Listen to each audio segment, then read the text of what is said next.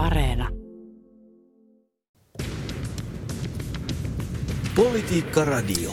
Suhde Venäjään on Suomelle aina ajankohtainen aihe, mutta nyt kun se tuntuu olevan muutoksessa, kysymys suhteesta Venäjään on yhä tärkeämpi. Tänään katsotaan lähihistoriaan ja peilaamme sitä hieman nykypäivään. Nyt puhumme siitä, millä tavalla suomettuminen ulottui suojelupoliisin kylmän sodan aikana. Tämä on Politiikka Radio ja minä olen Linda Pelkonen. Politiikka Radio. Tervetuloa Politiikka Radioon väitöskirjatutkija Mari Luukkonen. Kiitos, kiitos oikein paljon kutsusta. Olet töissä myös Supossa. Joo, kyllä. Samaan aikaan olet tehnyt, tai ollut siellä Supossa aiemmin töissä ja olet sitten tekee väitöskirjaa liittyen ää, tähän kylmän sodan Suomeen oikeastaan, siis tämän sun väitöskirjan otsikkoon Rautaesirpun varjossa. Joo, kyllä oli tosiaan mahdollista tämä pitkäaikainen haave sitten lopulta, lopulta tota, niin toteuttaa, eli pääsin mukaan tämmöiseen Suomen Akatemian rahoittamaan Reimak-hankkeeseen, tulevaisuuksien hahmottuminen hankkeeseen, niin osana, osana sitä sitten pääsin aloittaa tämän tutkimuksen tekemisen. Olet keskittynyt väitöskirjassa erityisesti tähän kylmän sodan aikaan ja oikeastaan Seppo Tiitisen aikaan, jolloin hän johti Supoa. Suomella ja Neuvostoliitolla oli tänä aikana sopimus ystävyydestä, yhteistyöstä ja keskinäisestä avunannosta, YYA-sopimus, niin millä tavalla tämä YYA-sopimus vaikutti Supon toimintaan? No, tässä pitää heti alkuun sanoa ja ehkä hyvä, hyvä yrittää kaikilla pitää mielessä koko loppuajan se, että kun puhutaan suojelupoliisista, niin siinä täytyy nyt sitten pitää mielessä ikään kuin kaksi toiminnan tasoa. Eli jos puhutaan siitä ihan ikään kuin viraston toiminnasta, niin siihen ei tietenkään tämä YYA-sopimus vaikuttanut muuta kuin käytännössä välillisesti. Eli jos käytetään vähän nykypäivän termejä, niin tämä YYA Suomi muodosti semmoisen kotimaisen toimintaympäristön, missä, missä sitten Supo hoiti niitä lakisääteisiä tehtäviään. Mutta sitten oli tämmöinen niin poliittinen taso, mistä sitten vastasi käytännössä, käytännössä päällikkö Seppo Tiitinen henkilökohtaisesti. Ja siinä sillä tasolla sitten täytyy, täytyy ottaa huomioon tämä maan tapa niin sanotusti, eli siihen aikaan puhutaan tämmöisestä puoluelinjasta, jonka kautta näitä kahdenkeskisten suhteiden, siis Suomen ja Neuvostoliiton kahdenkeskisten suhteiden tärkeimmät asiat hoidettiin sillä lailla, että ei, ei tulisi yllätyksiä, yllätyksiä niin kuin Moskovassakaan päättäjille tämmöistä ennalta, ennalta estävää toimintaa ikään kuin sitä, sitä kautta hoidettiin, niin siinä sitten Seppo Tiitinen oli ikään kuin henkilökohtaisesti mukana tällä poliittisella tasolla sitten tässä niin sanotussa poliittisessa pelissä, mitä pelattiin sitten siihen aikaan. Voidaan tässäkin lähetyksessä käydä nyt läpi niitä erilaisia keinoja ja tapoja ja tilanteita, joita tämä sitten käytännössä tarkoitti. Mutta nyt puhutaan siis tosiaan vuosista. Seppo Tiitinen johti Supoa vuodesta 78 vuoteen 90, eli Joo. lähes melkein siihen saakka, kunnes Neuvostoliitto hajosi. Ja nimenomaan presidentti Kekkosen määräyksestä, käskystä – Ö, niin siis tuli päälliköksi. Joo, joo kyllä näin nyt kaikki, kaikki tota, niin lähteet ja haastattelut, mitä on tähän pystynyt keräämään ja aikaisemmatkin tutkimukset, niin, niin, tota, niin käytännössä siis Kekkosen, Kekkosen valintatehtävään ilmeisesti hänen silloinen kansliapäällikkönsä tasavallan presidentin kansliassa Juhani Perttunen mahdollisesti sitten on Tiitistä suositellut, ainakin hän on tuntenut Tiitisen myös et, ennestään, koska, koska tota eduskunta, eduskunnasta on, ovat tavanneet siellä ö, tehtävissä, mutta tota niin, sinänsä jos sanotaan näin, että pysty metsästä tuli, tuli tähän tehtävään, mutta osoittautui mm. kyllä sitten onnistuneeksi valinnaksi. Niin, no tämä on, tää on kyllä oikeastaan tosi kiinnostavaa myöskin just tämä, että kun kerrot tässä kirjassa, että Seppo Tiitinen oikeastaan lähti vähän vastentahtoisesti tähän mm. tehtävään, että hänellä oli paljon kiinnostavampiakin hommia tavallaan, että hän kuitenkin sitten johti Supoa hyvin pitkään, niin, kyllä. niin miten, miksi tämä alku oli näin, näin tota, nihkeä tai, tai minkä takia, mihin tämä perustuu tämä tieto, että hän ei olisi halunnut tähän tehtävään? No hän on tämän itse minullekin haastattelussa sanonut ja mitä ilmeisimmin monille aikaisemmillekin haastattelijoille, koska tota, niin vastaavaa, vastaavaa löytyy muun muassa siitä Ratakatu 12 kirjasta. Eli tämä tuli hänelle, enkä epäile itse, etteikö näin olisi ollut, niin kyllä niin kuin täydellisenä täydellisenä yllätyksenä ja tota, ilmeisesti ei, ei niin kuin sitten löytynyt, löytynyt sieltä tota, niin, poliittisista piireistä ikään kuin suoraan, suoraan sitten niin kuin selvempiäkään, selvempiäkään kandidaatteja. Eli hänellä kuitenkin oli, oli tota, niin, keskusta, keskusta taustaa itsellään, vaikka ei ilmeisesti puolueen jäsen, jäsen ollutkaan, mutta kyllä siinä korostuu oman tulkinnan mukaan se, että Kekkonen kyllä pyrki pitämään tämän keskeisten, keskeisten tota niin, ulkopoliittisten toimijoiden piirin, piirin niin, kuin semmoisten niin sanottujen luotettujen, luotettujen henkilöiden käsissä, käsissä että tota niin, Tiitinen sitten, sitten siihen piiriin sitten otettiin mukaan ja hyväksyttiin. Tämä on varmaan ihan hyvä vähän avata, että mikä se maailma, maailman tilanne silloin oli. Eli kun kylmä sota, voidaan oikeastaan ajatella, että alkoi siinä toisen maailmansodan jälkeen mm. ja, ja jatkui sinne Neuvostoliiton hajoamiseen saakka. Et, et vaikka niin kuin Eurooppa, jos katsotaan pari tuhat vuotta, niin Euroopan rajat on koko ajan siirtynyt, mutta oikeastaan sitten toisen maailmansodan jälkeen on rajat aika lailla pysynyt samoina, eli ei ole niin kauhean paljon ollut tämmöisiä hyökkäyssotia ennen kuin nyt sitten vasta Tällä hetkellä tietysti Venäjä hyökkää Ukrainaan, mutta, mutta tavallaan semmoista rauhan aikaa siinä mielessä, mutta sitten kuitenkin tämmöinen kylmä sota. Miten, miten sä tiivistäisit tämän kylmän sodan ajan hengen?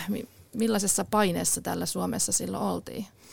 Joo, ja nythän on aika paljon, mitä viimeaikaisia keskusteluja on kuunnellut, niin myös, myös tulee esi, esille tota, niin tämä ikään kuin uuden sodan pelko. Ja kyllä se näissä, tässä niin kuin omassa aineistossa kanssa tulee sieltä taustalta, eli on, on vähän sellaista tulkintaa ikään kuin pidemmällä kaarella tehnyt tuossa kirjan, kirjan lopussa, että hyvin pitkälti se siinä tosiaan toisen maailmansodan jälkeen ja just tällä YYA-sopimuksella, niin sinetöitiin nämä maiden väliset suhteet, jossa niin kuin perusasetelma oli se, että Neuvostoliitto ei ehkä pyrkinyt sotilaallisesti miehittämään maata, mutta halusi kuitenkin ehdottomasti Suomen pysyvän semmoisessa poliittisessa etupiirissä. Eli itse käytän tuosta kylmästä sodasta tai pidän siinä kaikkein keskeisempänä sitä kahden suurvallan ja heidän blokkiensa, eli Yhdysvallat, ja, Yhdysvallat johti tätä läntistä blokkia niin sanotusti ja, ja, ja Neuvostoliitto itäistä. Ja kyse oli tämmöisestä ideologisesta kamppailusta minkä myötä tulee paljon justiinsa sitten kyse tästä, että mitä, mitä voi julkisuudessa puhua ja nämä kaikki mm, lopulta vähän ki, niin kuin, tota, kiertyy siihen julkisuuden hallintaan, mutta että kyse oli niin kuin semmos, siinä mielessä niin kuin nollasumma summa pelistä ja semmoisesta niin kuin arvovallasta ja, ja tota, että minkälaisen mielikuvan ihmiset saa Neuvostoliitosta ja toisaalta lännestä. Ja siinä, siinä niin kuin Neuvostoliiton näkökulmasta niin tulkitsen, että Suomen politiikan tärkein osa osa oli se, että Suomi toimisi tämmöisenä mannekiinina ikään kuin lännen suuntaan, että kuinka nyt kahden, e, että on kaksi maata, joilla on erilainen yhteiskuntajärjestelmä, mutta he voivat elää rauhallisesti ja rauhassa ja hyvässä yhteistyössä joten niin kuin Suomi olisi toiminut mallina, mallina sitten muillekin Euroopan maille, eli mm. tota, niin Neuvostoliitolla hän olisi sopinut hyvin ja itse asiassa yhdessä kohtaa tuolla kirjassakin tulee esille se, että jos vain kaikki Euroopan maat olisivat kuin Suomi, niin meillähän ei olisi mitään hätää, eikä tarvitsisi Yhdysvaltojen kanssa käydä tätä ää, asevarustelua ja kilpailua, joka siis söi sitten käytännössä ne Neuvostoliiton resurssit lopulta. Eli tota, niin, se oli niin kuin sitä maailman tämmöinen, mitä lapsena sarjakuvia ja telkkaohjelmia katsottiin, kun aina joku pahis halusi hallita maailmaa, niin ikään kuin se oli tämän tyyppisestä pelistä, pelistä sitten vähän kysymys, että kuka, kuka nyt saa sitä maailmaa hallita. Niin, ja me, Suomi oli niin kuin, kyllä, Joo, ja, ja just tosiaan tämä ydinsodan, ja ydinsodan pelkohan oli just silloin 80-luvun alussa ihan konkreettinen ja tosiaan kaikki merkit viittaa myös, myös siihen, että Neuvostoliitossa ja Moskovassa niin todella pelättiin aivan aidosti, että NATO hyökkää päivänä minä hyvänsä Neuvostoliiton kimppuun nimenomaan ydinaseilla. Eli se ydinsodan pelko oli, oli aivan aitoa ja sitä kyllä niin kuin itsekin muistan omasta, omasta nuoruudesta, että sitä, siitä puhuttiin ja, ja tota, joka puolella vähän niin kuin varauduttiin, varauduttiin mm. että mitä pitäisi tehdä, jos, jos näin kävisi. Ja siinä tietenkin sitten tullaan, jos palataan sitten vielä taas tähän kirjan teemoihin, niin varsinkin siinä 80-luvun alussa, niin eh, Suomessa haluttiin ikään kuin tehdä kaikki, ettei, ettei tota, niin sitten Suomen osalta Neuvostoliitolla olisi syytä mm. provosoitua ja, ja ikään kuin ajatella, että Suomi nyt mitenkään tai Suomen kautta ö, annettaisiin niin kuin sitten NATO-maiden hyökätä Neuvostoliiton kimppuun. Eli siitä tuli tällaista vielä lisävarovaisuutta siinä 80-luvun alkupuolella. Lisävarovaisuutta, no, mutta aikamoista nöyristelyä myöskin ja vähän semmoista, mitä on kuvattu myös vähän niin kuin totuuden unohtamiseksi, suomettumiseksi. Mm Eli vähän niin kuin liiallisestikin ehkä otettiin huomioon Venäjää, siis Neuvostoliittoa. Joo, tota niin, tässä on, mä oon itse tosiaan tässä kirjassa koittanut pitää erillään tämän semmoisen sisäpoliittisen suomettumisen ja sitten ulkopoliittisen suomettumisen, että tämä on vähän tämmöinen käsite, käsite tota niin, ero tässä, mutta että se on niin kuin ainoa tapa pystyä analysoimaan tätä ulkopoliittista tasoa, mihin itse tässä kirjassa, kirjassa keskityn, että sillä sisäpoliittisella tasolla niin oli ehdottomasti ylilyöntejä niin kuin erityisesti yksittäisten henkilöiden osalta tietenkin, että sieltä, että jos nyt vaikkapa jossain vaiheessa ehdotetaan, että YYA-solmimisen päivä olisi itse asiassa parempi itsenäisyyspäivä Suomelle kuin, kuin tota niin, oikein. Ja mitä, mitä kaikkea näitä aina silloin tällöin saadaan lukea, lukea kun kootaan näitä pahimpia, pahimpia niin kuin ylilyöntejä, mutta sitten kun pysytään tällä ulkopoliittisella tasolla, niin, niin siellä kuitenkin oli ikään kuin koko ajan ne perälaudat olemassa ja ne rajat, rajat niin kuin sille, että kuinka paljon sitten myönnytään. Mutta siinä oli pointtina juuri se, että se pysyy siellä salassa ja kulisseissa, että sitä ei niin kuin päästetty julkisuuteen, että, että näin me todellisuudessa ajatellaan ja, ja näin me niin kuin Neuvostoliiton kanssa todellisuudessa toimitaan. Eli se päämäärä oli Suomelle koko ajan se länsi-integraatio niin paljon kuin se vain suinkin oli mahdollista. Ja just vaikka niin kuin tietyissä tilanteissa, jos oli sitä sodan uhkaa, niin sit se ei ollut juuri niissä hetkissä hirveästi mahdollista mennä sinne lännen suuntaan. Mutta aina kun tuli se mahdollisuus ottaa niin kuin joku pienikin askel, niin, niin tällä ulkopoliittisella tasolla ja nimenomaan kun on tarkastellut Supon näkökulmasta, niin niitä kyllä sitten aina otettiin määrätietoisesti. Mutta tässä tullaan taas just siihen julkisuuden, mihin, julkisuuteen, mihin viittasin tuossa tuossa alussa, että kun se oli sitä ideologista sodankäyntiä niin sanotusti, niin, niin tota, mun tulkintani on tosiaan se, että tämmöisissä asioissa niin sitä kansallishenkeä oltiin valmiita sitten taivuttamaan ikään kuin siinä ei ollut konkreettiset semmoiset Suomen edut ja varsinkaan tämmöinen niin kuin sotilaallinen uhka, että se katsottiin, että jos se pystytään välttämään sillä, että julkisuudessa ikään kuin näytetään nöyristelevältä jopa, jopa niin se hinta oltiin sitten valmiita maksamaan, kun sitten kulissien takana vietiin koko ajan viestiä esimerkiksi länteen myös, myös sitten tota niin, Supon, Supon toimesta, että tämä kulissi on tämä, mutta todellisuudessa olemme tätä mieltä. Ja, ja, mutta tästä tulee just sitten sitä, siinä kirjan, kirjan tosiaan alaotsikossa on tämä jännitekenttä sanaa käytetty, että idän, idän ja lännen välissä niin se oli semmoista jatkuvaa, jatkuvaa niin kuin peliä tässäkin mielessä. Mutta pääasia, että se pysyy poissa julkisuudesta, ettei sitten tota, niin tehtaan kadulla heti taas marssittu ulkoministeriöön ja valittamaan, että kun Suomessa on tätä neuvostovastaisuutta ja, ja mm. ystävälliset suhteet eivät nyt oikein tue tällaista toimintaa ja sitten niihin aina diplomaattisesti jouduttiin vastaamaan ja näitä tämmöisiä haluttiin niin kuin välttää, välttää niin pitkälle kuin mahdollista, mutta sitten jos ei ollut enää mahdollista välttää, niin sitten otettiin ne ö, kritiikit sieltä vastaan, mutta, mutta tota, niin, ei mielellään ihan joka päivä. Niin, eli mentiin vähän niin kuin kaksilla raiteilla, annettiin Joo. ymmärtää toista ja sitten kuitenkin toimittiin toista. Tota, kerrot tässä kirjassa, väitöskirjassa, että, että Seppo Tiitinen kyllä pyrki systemaattisesti kehittämään Supon toimintaa. Kyllä. Niin oliko tämä juuri se hänen tavoitteensa vai, vai millä tavalla, millä keinoilla hän käytännössä sitä Supon toimintaa muutti? No nyt tullaan sitten siltä poliittiselta tasolta pois sitten sinne käytännön viraston, viraston tasolle. Eli tota niin, nyt jos ajatellaan sitä ihan virastotason toimintaa, niin mä oon tässä kirjassa tosiaan nyt keskittynyt vaan tähän niin kuin yhteen, yhteen puoleen, että siellä, siellä ylipäätänsä, tota, niin jos sanotaan semmoinen yleinen iso kuva, mitä tapahtui, tapahtui tässä 80-luvun mittaan, niin ylipäätänsä suojelupoliisin toiminta alkoi niin kuin siirtymään sisäisistä turvallisuusuhista kohti ulkoisia turvallisuusuhia turvallisuusuhkia, koska siihen aikaan ei enää oikeastaan tällaisia sisäisiä turvallisuusuhkia niin suuria, suuria ollut, eli vaikkapa tota, niin siellä turvallisuusosaston puolella niin katse siirrettiin sieltä suomalaisista kommunisteista niin lopullisesti sitten ö, ulkomaalaisvalvontaan, kansainväliseen terrorismiin, tämän tyyppisiin asioihin. Ö, mutta sitten tämän valvontaosaston puolella niin ö, iso, iso toimintatapojen muutos liittyi tähän tota, niin, toiminta, kulttuuriin nimenomaan siinä, että suojelupoliisihan oli turvallisuuspoliisi siihen, siihen aikaan ja hyvin, hyvin vahvasti ikään kuin poliisimaisesti toimiva, toimiva virasto, eli tavoitteena oli ennalta tai saada selville ja tutkia sitten niin kuin valtio- ja maanpetosrikoksia, eli tavoite oli saada, saada tota, niin niihin syyllistyneitä henkilöitä sitten oikeuteen. Mutta että tässä 80-luvun mittaan niin pikkuhiljaa koko ajan enemmän enemmän tuotiin tämmöistä tiedustelullisempaa toimintatapaa, tapaa, mikä, mikä tota niin, liittyi siihen, liittyi siihen valvontaosaston ö, osalta, että ei enää pyritty niihin hovioikeusjuttuihin, että pääasia oli, että pystyttiin keskeyttämään tämä havaittu Neuvostoliiton harjoittama luvaton tiedustelutoiminta, nykyisin puhuttaisiin laittomasta tiedustelutoiminnasta.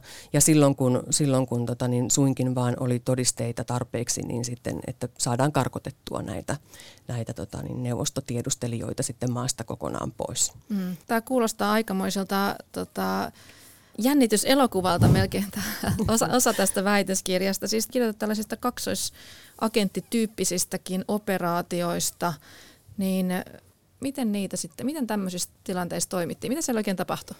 Eli no tuossa, jos al- aloitan nyt sen verran äh, tota, niin taaksepäin, eli yksi tämmöinen konkreettinen toimintatapamuutos oli se, että ruvettiin esimerkiksi sitten käyttämään puhutuksia äh, mitä aikaisemmin ei juurikaan ollut käytetty. Eli, tota niin, ja tämä liittyy just siihen, että luovuttiin niistä hovioikeusjutuista, eli, eli tota, otettiin yhteyttä näihin suomalaisiin, kun havaittiin, että neuvostoliittolainen tiedustelu, tiedustelumies tapailee säännöllisemmin jotakin suomalaista henkilöä, niin otettiin yhteyttä tähän suomalaiseen ja kerrottiin, että tässä nyt epäillään, että sua saatetaan ehkä käyttää nyt hyväksi, että tiedätkö kuka tämä sun, sun tota niin, keskustelukumppani on.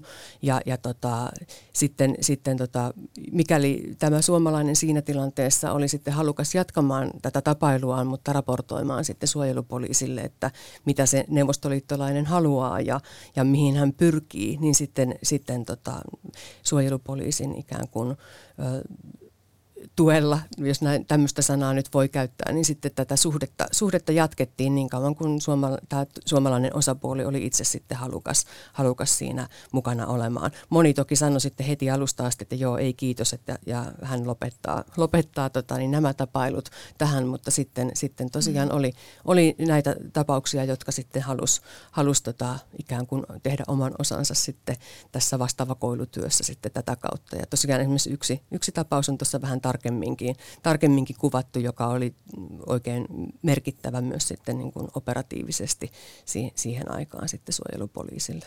Mikä se tapaus oli? Kerro vähän siitä apua. Nyt mä en ehkä muista, millä, millä tota, niin nimellä on tästä henkilöstä siinä puhunut, enkä ehkä ihan kaikkia yksityiskohtia, mutta tota, niin, siinä tosiaan jatkuu myös sitten niin kuin Supon, Supon tota, niin tieten hyvin pitkään, pitkään tota, tämä tapailu ja, ja tämä henkilö raportoi hyvinkin tarkasti, tarkasti tota, niin, mitä oli keskusteltu ja se tietysti antoi lisätukea, lisätukea sitten tähän, tähän tota, että huomaatte, että kyllä tässä selkeästi var, värväystä ja tämmöinen pitkäaikainen pitkäaikainen värväys, värväystoiminta on meneillä ja pystyttiin seuraamaan sitä toimintatapaa, millä sitten KGP eh, tai GRU taisi tässä tapauksessa olla kyse, kyseessä, että kuinka he toimii ja miten se ää, eh, tota, niin, värväysprosessi etenee. Mutta se tosiaan sitten jatkui sinne ihan ää, eh, Neuvostoliiton romahtamiseen asti, eli sitten, sitten kun siellä, siellä tilanne meni tehtaankadullakin sekaisin tässä 90 ää, tota, niin vuonna 90 alkoi olla jo sekaisin ja 91, niin sitten ei tullutkaan enää seuraavaa hoitajaa tälle, mm. tälle niin kuin, KGPn varmasti omana agenttinaan pitämälle, pitämälle henkilölle, eli, eli se sitten niin kuin loppui siinä, siinä murroksessa sitten niin itsestään, itsestään mutta tota, niin. Niin, eli ihminen, jota Venäjä Neuvostoliitto piti niin kuin omana agenttinaan, niin raportoikin sitten Supolle. Joo. Mit, mitä siitä paljastui sitten, että minkälaisista tiedoista tuohon aikaan äh, Neuvostoliitto oli kiinnostunut? Mitä he yritti selvittää täältä? No tuohon aikaan niin tässäkin oli pääpaino siinä semmoisessa tieteellis-teknisessä tiedustelussa, eli, eli tota, niin kyllä se siinä 80-luvun loppupuolella varsinkin, niin Neuvostoliitossahan totta kai, vaikka, vaikka niin kuin parhaiten he oli ikään kuin ö, tota, länttä, länttä niin kuin peesas tässä asevarustelupuolessa, e, mutta tota, kyllä he, niin kuin itsekin tiesi, että nyt ei mene enää kauhean hyvin. Ja loppuvaiheessahan he toivo ihan siis käytännön apua, siis kyseltiin jopa niin kuin karjan kasvatuksesta ja kuinka nyt niin kuin pihvikarjaa on paras, paras niin kuin jalostaa, että siitä, siitä tulisi mahdollisimman paljon ruokaa, ruokaa ihmisille, että kyllä se niin kuin kaikissa niissä pyynnöissä, mä oon siinä kirjassa vähän, vähän myös siellä liitteiden puolella avannut näitä, että minkä tyyppisiä asioita kyseltiin, niin kyllä niistä niin kuin heijastuu, heijastuu tota niin se, että hyvin perusasiat oli, oli myös hakusessa ja yksi, yksi tota niin, neuvostoliittolainen tiedustelumies taisi siellä korostaakin, että, että tämä on nyt suurvallalle hyvin noloa, kun joutuu tällaisia asioita kyselemään. Mutta se tieteellistekninen puoli, että tota, sitä, että mitä, mitä sitten näistä tota, vaikka poliitikkojen kanssa keskusteluista, niin niistä ei sitten suojelupoliisin arkistossa eikä, eikä tota, välttämättä hirveästi muualtakaan niin kuin saa, että mitä siellä, mitä siellä on puhuttu, mutta mun, mun tulkintani on, että ni, ni, niistä keskusteluista kyllä sitten tämä poliittinen johto keskenään varmasti mm. kyllä piti vähän, vähän niin kuin, ö, olivat kartalla, että mitä puhutaan ja, ja tota, mitään semmoisia suuria valtiosalaisuuksia en kyllä usko, että olisi, jos sellaisia kovin hirveästi olikaan, että esimerkiksi Natossa, NATOon varmaan ei Su, Suomi kyllä siihen, vai, siihen maailman aikaan aidostikaan pyrkinyt esimerkiksi tai tämän tyyppisiä asioita ei paljon ollut, mutta hyvin niin. käytännönläheisiä niin. asioita silloin. Niin, tosiaan tota, Neuvostoliiton valtiollinen suojelupoliisi KGP noihin aikoihin pyrki myös niin kuin päättäjien läheisyyteen. Kyllä. Ja, ja oli tämmöinen niin sanottu kotiryssä-järjestelmä, Kyllä. missä ehkä sitten vähän tämmöisen hyväveliverkoston kautta saatiin tietoja ja vaikutettiin. Minkälainen merkitys tämmöisellä järjestelmällä oikein sitten oli? Johtiko se jonkunlaisiin tuloksiin tai mitä haittaa siitä oli Suomelle? Joo, ja tätä puolta en ole tuossa pystynyt tosiaan mitenkään perusteellisesti analysoimaan, koska semmoista, semmoista aineistoa, aineistoa ei ole, et, et, tai ei suojelupoliisin arkistosta, arkistosta löydy, koska tota, niin tämä oli e, Supon kannalta just sitä semmoista ikään kuin suo, kotimaista toimintaympäristöä, johon, johon niin kuin ei, ei pystytty sitä seuraamaan, koska se oli niin kuin poliittisesti niin arkaluontoista, että myöskään poliitikot eivät katsoneet siihen aikaan kovin hyvällä, jos, jos tota, niin suojelupoliisin henkilöstöstä otettiin yhteyttä ja mm. oltaisiin ruvettu kyselemään, että tässä Mutta tullaan kanssa siihen. Kyllä. Tyypillistä kuitenkin, että aika monilla poliitikoilla, täällä on vain yksi tai kaksi Joo, ei, eli kyllä se oli, oli kaikilla, että jos olit vähänkin merkittävämpi henkilö, niin, niin tota, kyllä su, sulla oli, oli niin kuin nämä yhteydet sinne tehtaan kadulle. Ja, ja totta kai e, siinä niin kuin oli kyse nimenomaan siitä vaikutuksesta, vaikuttamistoiminnasta ja on tietenkin hyvin vaikea arvioida, että mitkä nyt sen vaikuttamistoiminnan aidot, aidot tulokset sitten on. Mutta kyllä siinä niin kuin potentiaalinen vaara ja riski totta kai, jos, on, jos niin kuin sitten yhtään herpaantuu hetkeksikään ikään kuin se kontrolli suomalaisten puolella, niin, niin totta kai sitä koitettiin varmasti käyttää mahdollisimman paljon hyväksi, mutta että tässä mun tutkimuksessa niin ei, ei siihen puoleen pysty sen sen tarkemmin perehtymään, mutta ylipäätänsä niin suurin, suurin riski näin jälkikäteen arvioituna niin oli kaiken kaikkiaan tämä salailu, että näistä asioista ei ylipäätänsä puhuttu. Ja se, että ei puhuttu, johtui juuri siitä YYA-kulissin ylläpidosta, että sitä oli pakko pakko niiden tota, idän suhteiden vuoksi pitää, pitää pystyssä, niin, niin se niin kuin, kyllä teki siihen sen suurimman riskin, mikä antoi myös sen vipuvarren sitten KGPlle painostaa suomalaisia.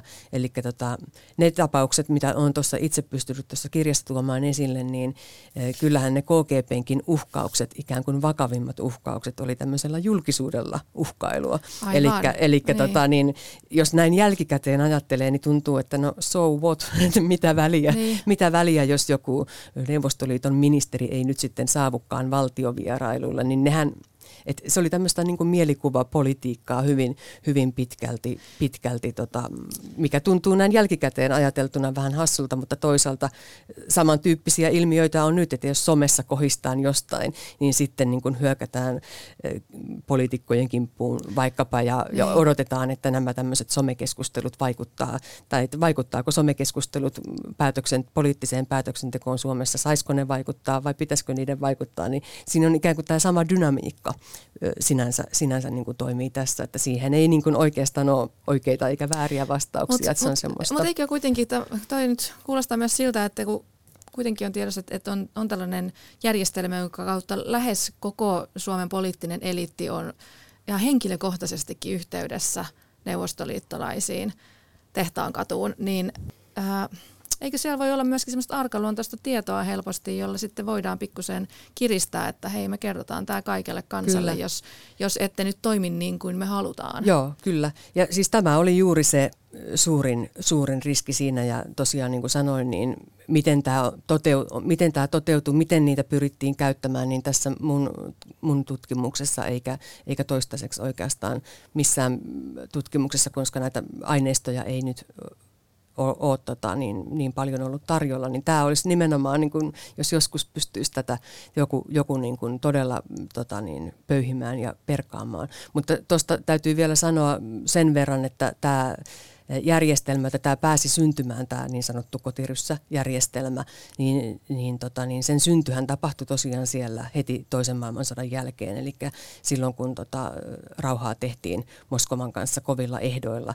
niin, ja, ja valvontakomission aikana ikään kuin tämä toimintatapa, että, että tota, niin, toimittiin tämän Shdanovin kautta, jolla oli niin kuin suorat kontaktit Kremliin ja hänen kauttaan niin kuin kulissien takana puhuttiin nämä ratkaisut valmiiksi ja sitten ikään kuin valvontakomissio nuijinen myös sitten niin kuin Yhdysvaltojen ja Ison-Britannian hyväksynnällä, niin ikään kuin tämä malli alkoi jo silloin ja sitten kun se jatkui vuosikymmeniä, niin se vaan laajeni, laajeni, laajeni, eli mä itse myös teen semmoisen tulkinnan tuossa kirjassa, että tota, niin mikäli silloin ei olisi tämä ikään kuin perussapruna syntynyt, niin KGPn toiminta olisi voinut olla hyvin erinäköistä Suomessa, mutta kun meillä oli jo niin kuin suomalaistenkin puolelta ikään kuin taktiikaksi valittu tämmöinen itse asiassa sieltä autonomian ajoilta hyväksi koettu tapa, että Suomen edustajat keskustelee mahdollisimman lähellä sen päätöksentekijän kanssa, niin saadaan niitä omia etuja kuitenkin parhaalla tavalla ajettua. Mm. Ja var- varmimmin ajettua, että kaikki muut vaihtoehdot on huonompia. Sekään ei ollut hyvä vaihtoehto, mutta se oli niin sanotusti vähiten huono.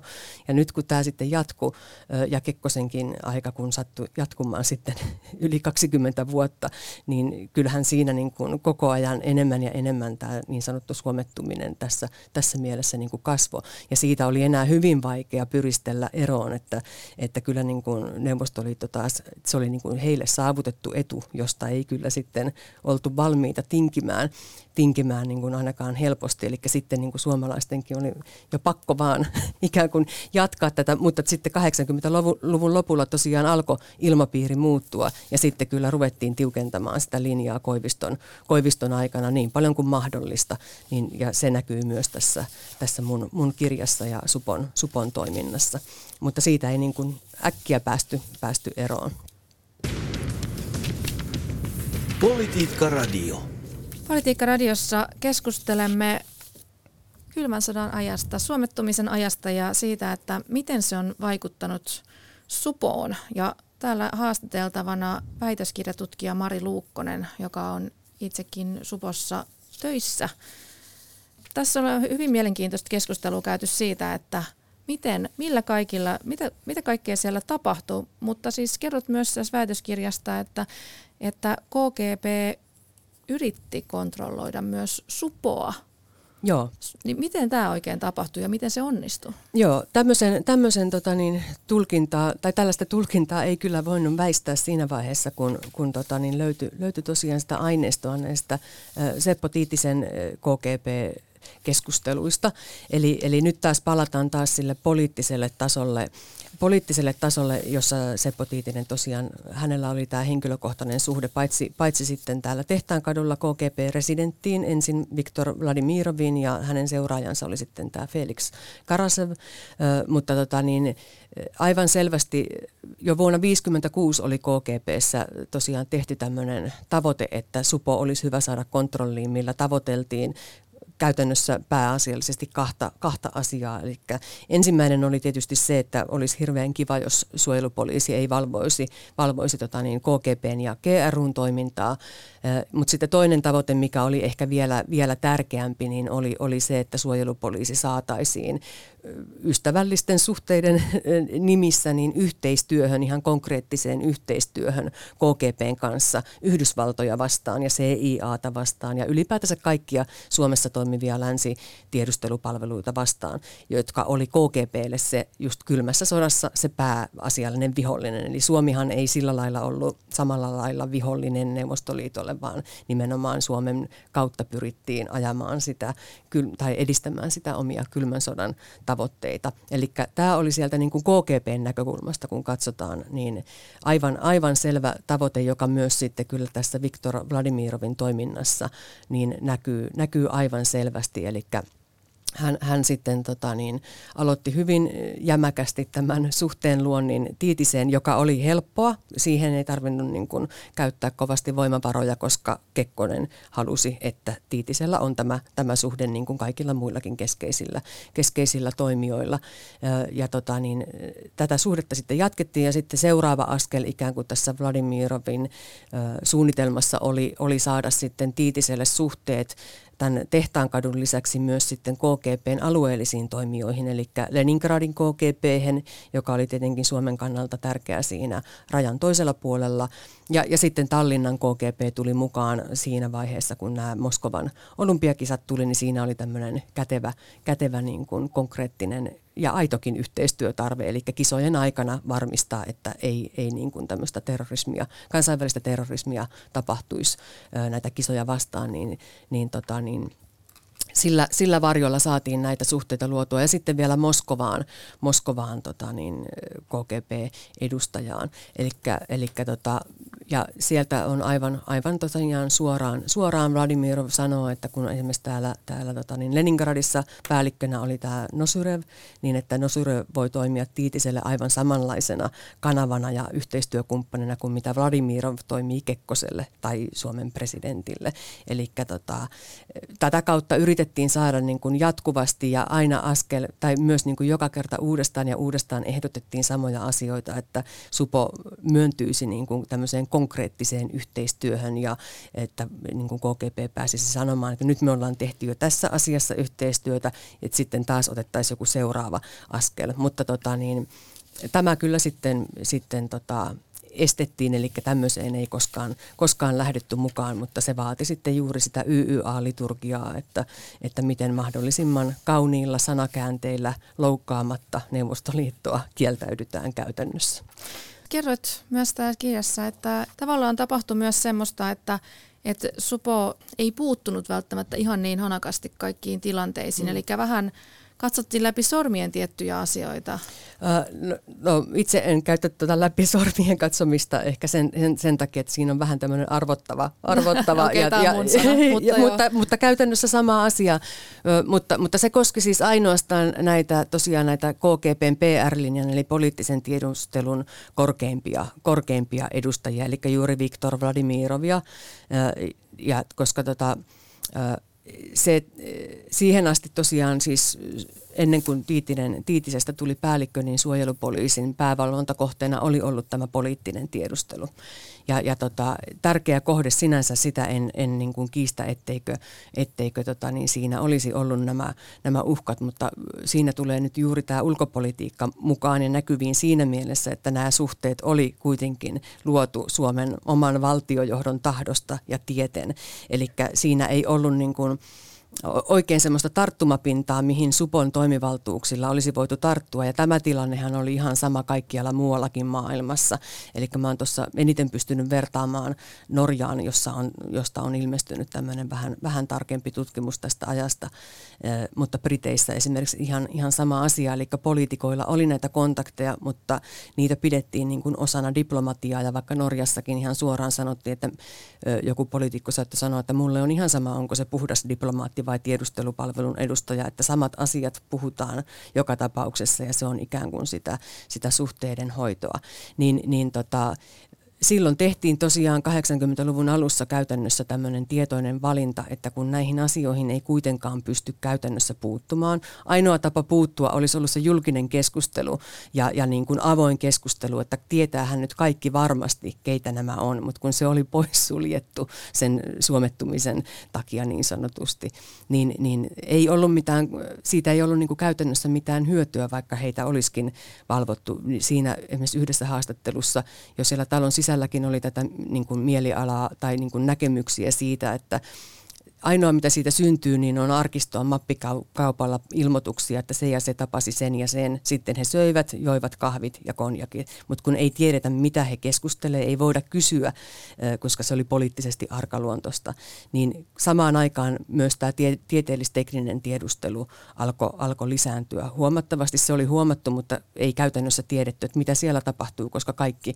resurssit, joita siis nyt puhutaan niin kuin reilusta kymmenestä henkilöstä, jotka tätä pysty siihen aikaan, tai jotka siihen aikaan tätä valvo tätä tiedustelua tai teki tätä vastavakoilua, niin, niin tota, päätettiin sitten, että katsotaan nyt sitä tieteellis-teknistä tiedustelua tarkemmin. Ja sieltähän alkoi sitten nousta tämmöistä niin sanottua perinteisempää tiedustelupalvelun toimintaa, eli oli niin kuin selkeästi näitä var- värväysyrityksiä, joihin sitten pystyttiin puuttumaan ja osoittamaan KGPlle, että nyt peli pois, tämä, poikki, tämä ei niin kuin toimi, mutta tämä puolijulkisesti tapahtuvat poliitikkojen tai toimittajien tai, tai muiden tämmöisten mm, tota, vaikuttajien tapaamiset, niin siinä ei niin kuin, eihän siinä ole sinänsä mitään laitonta, mihin sitten niin kuin niin. poliisi voisi puuttua, mutta sitten tämä niin. värväys, niitä oli sitten sillä puolella. Ja, ja samaten tämä, täytyy vielä sanoa se, että tämä tieteellistekninen puoli oli siinäkin mielessä tärkeä sitten Suomelle 80-luvulla koko ajan enemmän ja enemmän, koska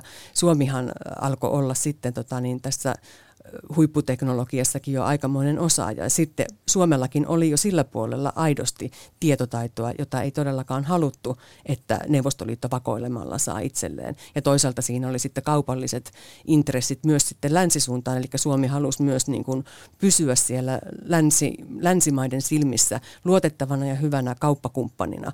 Että jos olisi niin kuin sitä puolta mm. annettu mennä, eikä olisi, että jos me, siis tää, nämä on näitä, että voi ajatella, että no, niin. jos me oltaisiin sitten, tai suojelupoliisi olisi valvonut ö, edelleen sitä poliittista tiedustelua, niin siitä ei olisi hyvinkään var, tai siis on erittäin todennäköistä, että edelleenkään ei mitään hirveitä tuloksia olisi syntynyt, mutta sitten toisaalta tämä teknologia olisi Suomen kautta niin kuin valunut sinne Neuvostoliittoon, koska sitä ei olisi valvottu, niin se olisi kyllä varmasti, varmasti kanssa haitannut meidän, meidän niin kuin kauppasuhteita tuonne lännen suuntaan. Ja siinä mielessä tämä embarkovalvonta, jota nyt tässä kirjassa kanssa ensimmäistä kertaa vähän tarkemmin tuon ja enemmän esille, niin sekin oli todella, todella tärkeä niin kuin Suomelle, että se piti sen luottoluokituksen ikään kuin Suomen osalta korkeana. korkeana. Että tässä on aina näitä mm. puolia niin, kaikissa ettei, asioissa. Ettei kaikki liikesalaisuudet ja, ja uudet innovaatiot sitten niin kuin vuoda tuonne rajan taakse. Tota, aika ovella systeemi sinänsä, että ollaan henkilökohtaisesti ikään kuin ystäviä, että käydään kahvilla päättäjien kanssa ja, ja vaikutusvaltaisten ihmisten kanssa. Että et eihän siitä nyt voi ketään hmm. rastupaa viedä, että hengailee jonkun ihmisen kanssa. No, no sepä se, se, se on pirullisen nerokas ja kaikki siis tämä on ihan perus tämmöistä ikään kuin tiedustelupalveluiden. Tai täytyy sanoa, että KGP ja varsinkin just Suomesta tosiaan siis omasta mielestäni niin se niin kuin korostui vielä enemmän kuin muualla, koska täällä oli sitten se suomalaisten omakin poliittinen ikään kuin strategia toimia mm. näiden samojen suhteiden kautta. Niin se, se niin kuin Suomessa siitä, siltä osalta niin kuin korostuu, mutta juuri tämä vaikuttamistoiminta niin kuin tänäkin päivänä, niin se, se, sitä on hyvin vaikea niin. sanoa, että mistä se alkaa ja ja koko politiikkahan on vaikuttamista.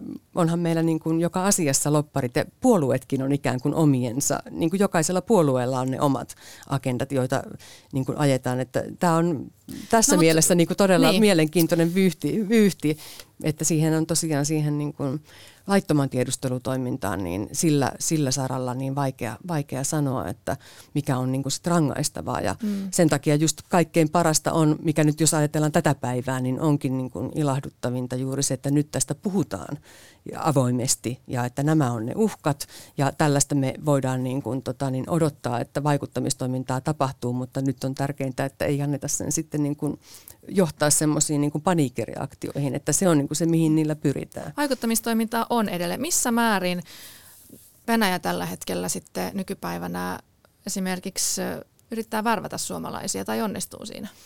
No nythän on esitetty niitä arvioita ja nyt, nyt siis perustan ihan näihin, mitä, mitä tota on viime aikoina sanottu, niin tota, että tällä hetkellä juuri tämä tämmöinen vaikuttamistoiminta, mitä nyt tehtiin, tehtiin suomettumisen aikana, niin edellytyksethän on varmasti lähellä nollaa.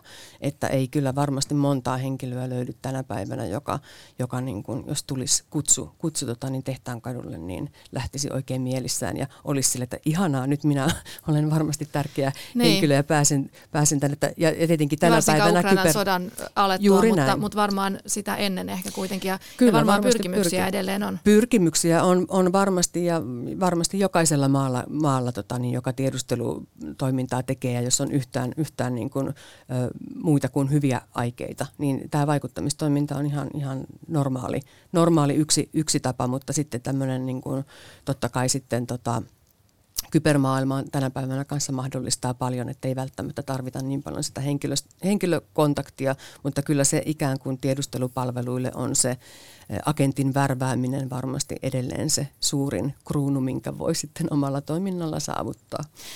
Hei, Joo, huomenna me puhutaan muuten Politiikkaradiossa tästä kybervaikuttamisesta enemmänkin. Tänne tulee Jessica Aro, joka on kirjoittanut näistä Venäjän trollitehtaista muun muassa. Mutta nyt jos puhutaan vielä tästä aiheesta pikkusen, niin miten, minkälaisen perinnön suomettuminen ja tämä kylmän sodan perintö on jättänyt nykypäivän Suomeen? Onko nykyisin havaittavissa jonkunlaista Venäjän varomista, itsesensuuria, naapurin liiallista huomioon ottamista, tiedustelutoimintaa?